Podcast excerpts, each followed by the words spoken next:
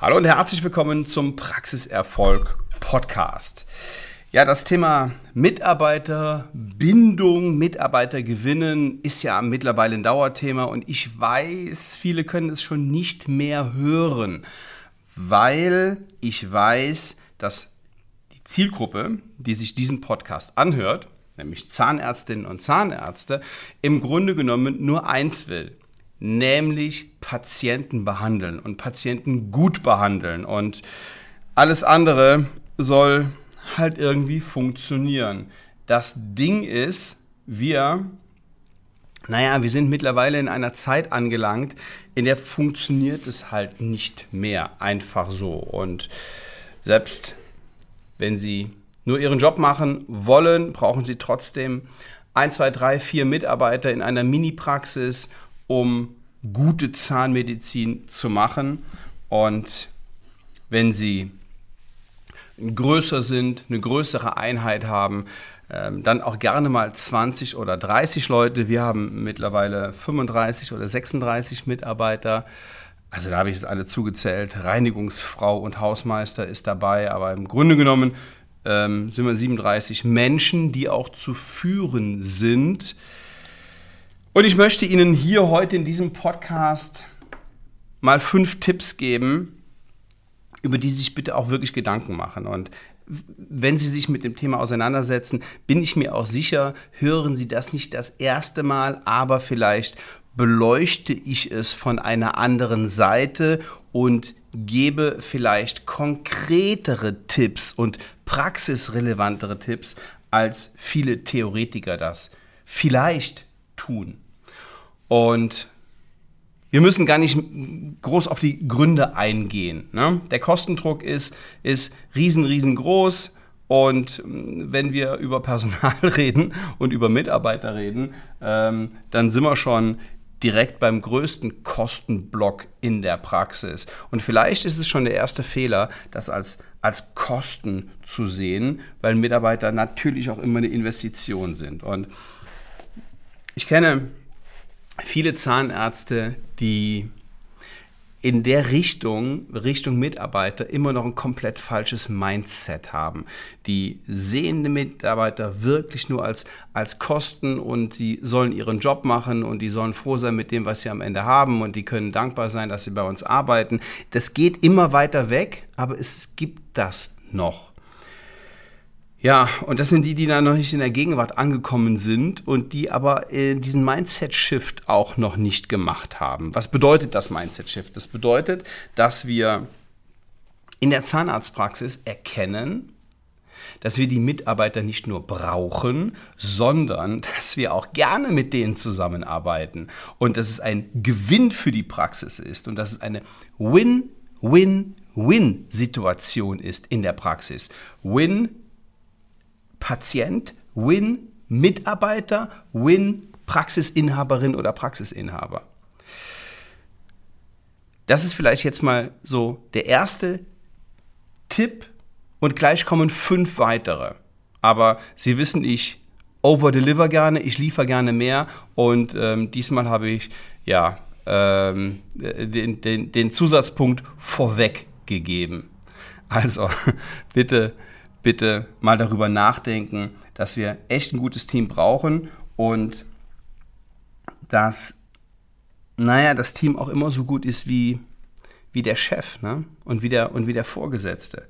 Und wenn wir Mitarbeiter haben, die keine gute Arbeit machen, die immer nur nach mehr Geld fragen, die ihre Arbeit nicht erledigen, über die wir uns ärgern, dann müssen wir leider Gottes auch selbstkritisch nachfragen, woran liegt es denn?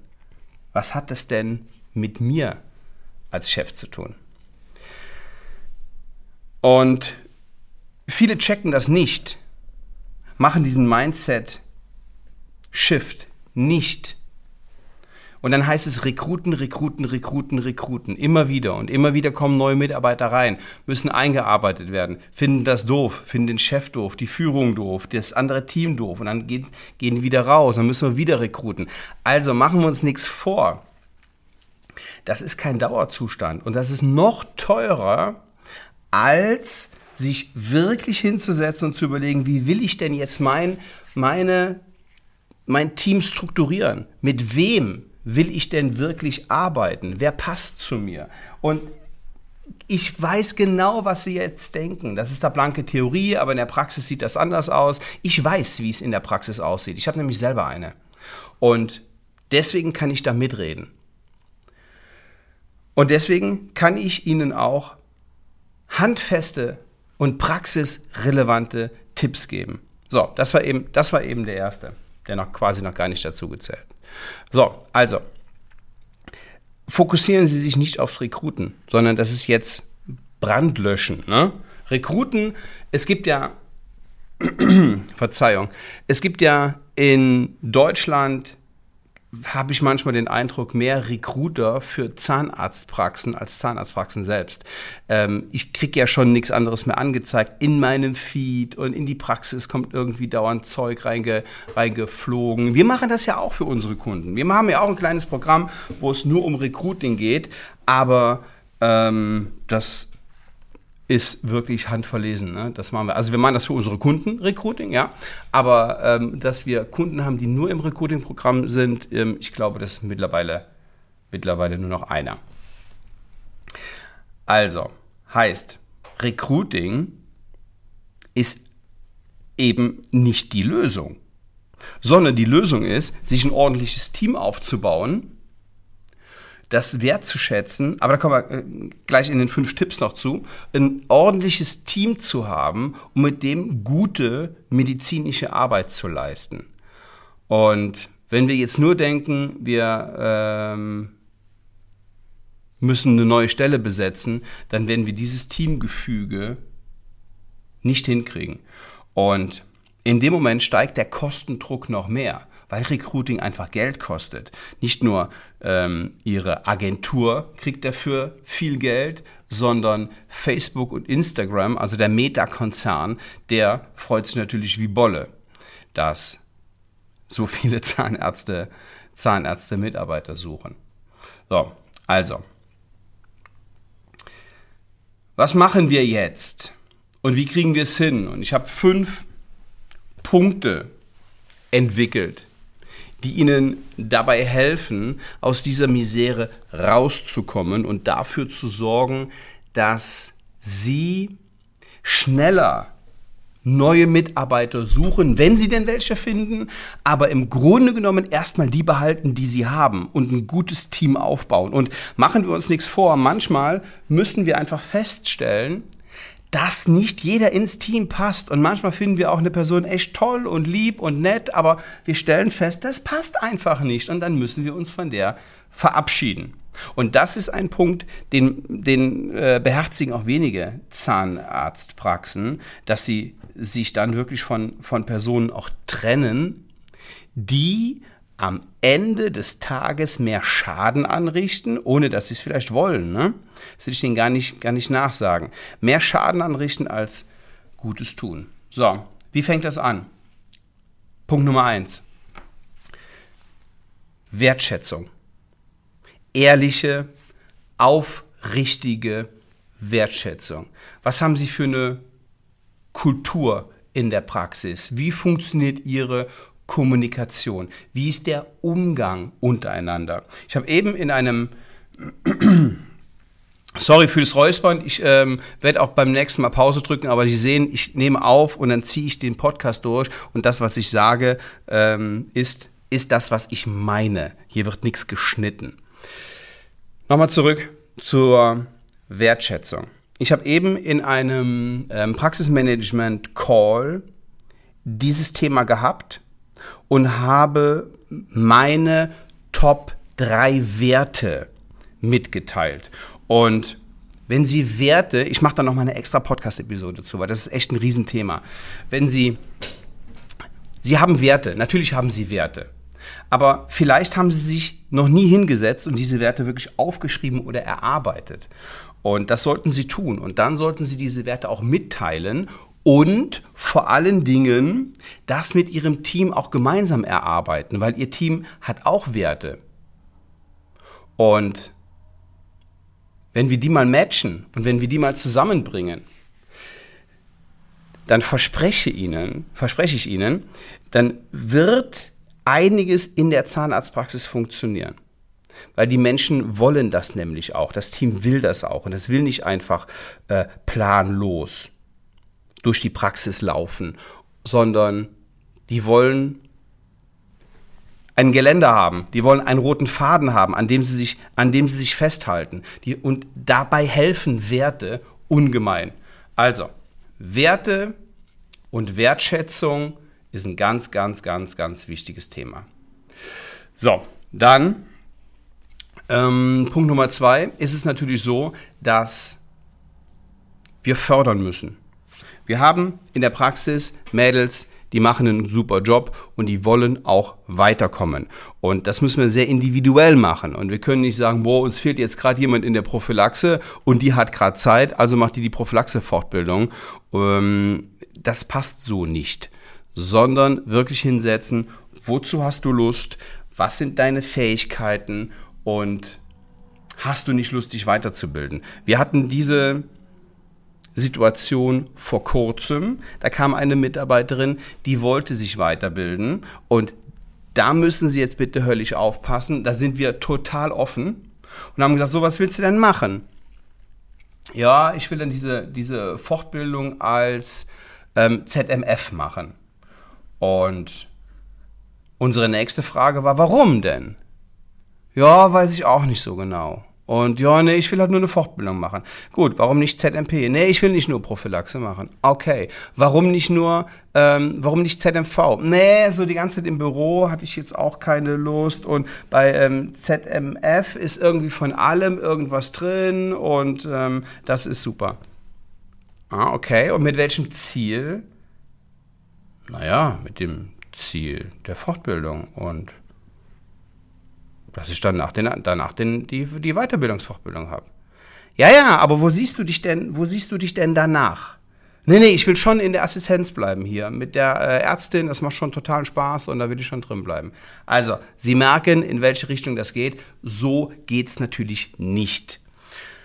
Deswegen reden Sie mit jeder einzelnen Person über das Vorankommen, über die Zufriedenheit und ähm, über die individuelle Fortbildung in der Praxis. Und es muss auch nicht immer zwingend sein, dass jeder dauernd irgendeine Fortbildung macht. Ne? Manche sind noch total happy und zufrieden mit dem Punkt, wo sie gerade sind.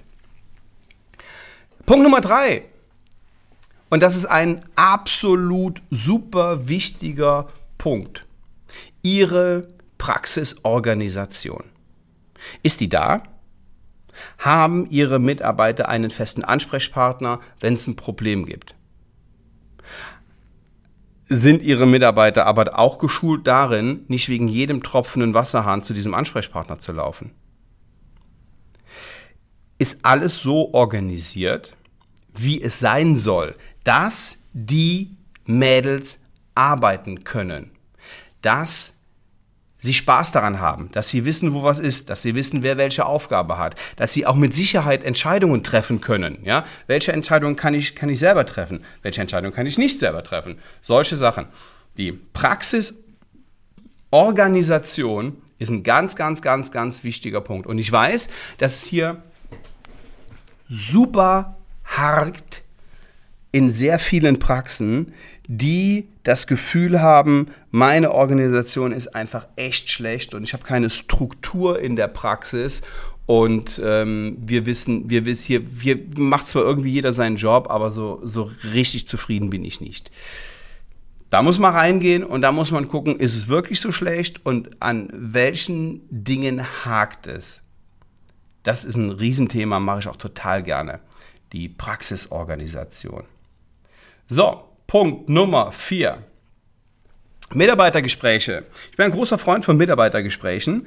Das müssen Sie nicht zwingend selber machen, je nachdem, wie viel, wie viele Mitarbeiter Sie haben. Dann können Sie das delegieren an eine Praxismanagerin, die aber geschult sein muss in diesen Mitarbeitergesprächen.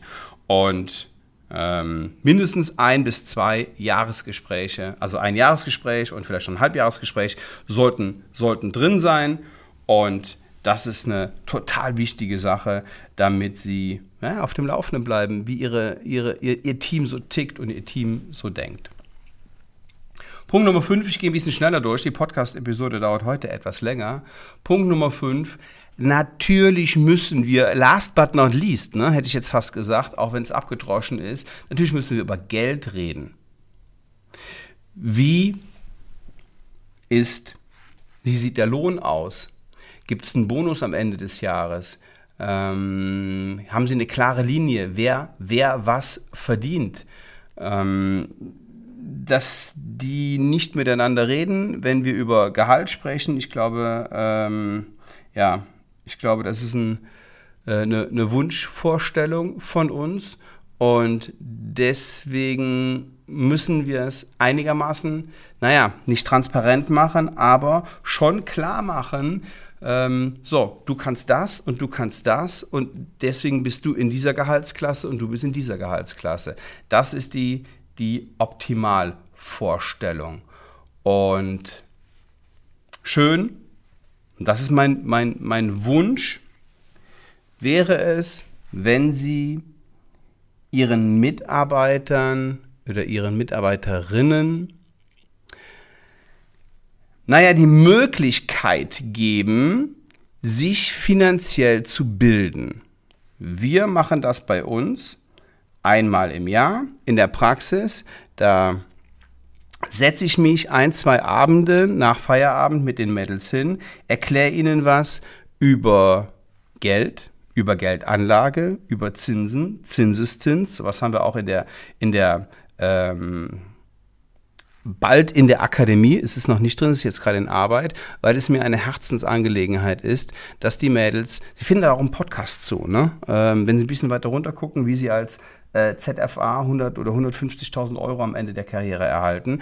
Mir ist es wichtig, dass die ein bisschen was weglegen. Die Zeiten werden härter und ich möchte nicht mit meinem Team gemeinsam ähm, mein, mein Arbeitsleben arbeiten und, äh, und wissen, dass die mit diesem mit diesem Geld nicht hinkommen und alles verleben und nicht wenigstens in der Lage sind, mal hundert Euro im Monat wegzulegen für einen E T F, für was auch immer. Also, finanzielle Bildung, generell ein gutes Gehalt ist super, super wichtig. So, das waren die fünf Punkte. Ja, heute noch mal ein bisschen, ein bisschen mehr ähm, im, im Podcast erzählt als sonst, aber das Thema ist halt brutal wichtig und ich hoffe, Sie haben da was mitgenommen. Und jeder dieser einzelnen Punkte, wenn Sie dazu eine Frage haben, dann kommen Sie entweder am vierten November nach Stuttgart zum Zahnarzt-Strategietag oder machen sich einen Ersttermin auf sven walla punkt de. Ich freue mich, Sie endlich mal kennenzulernen. Liebe Grüße, ciao.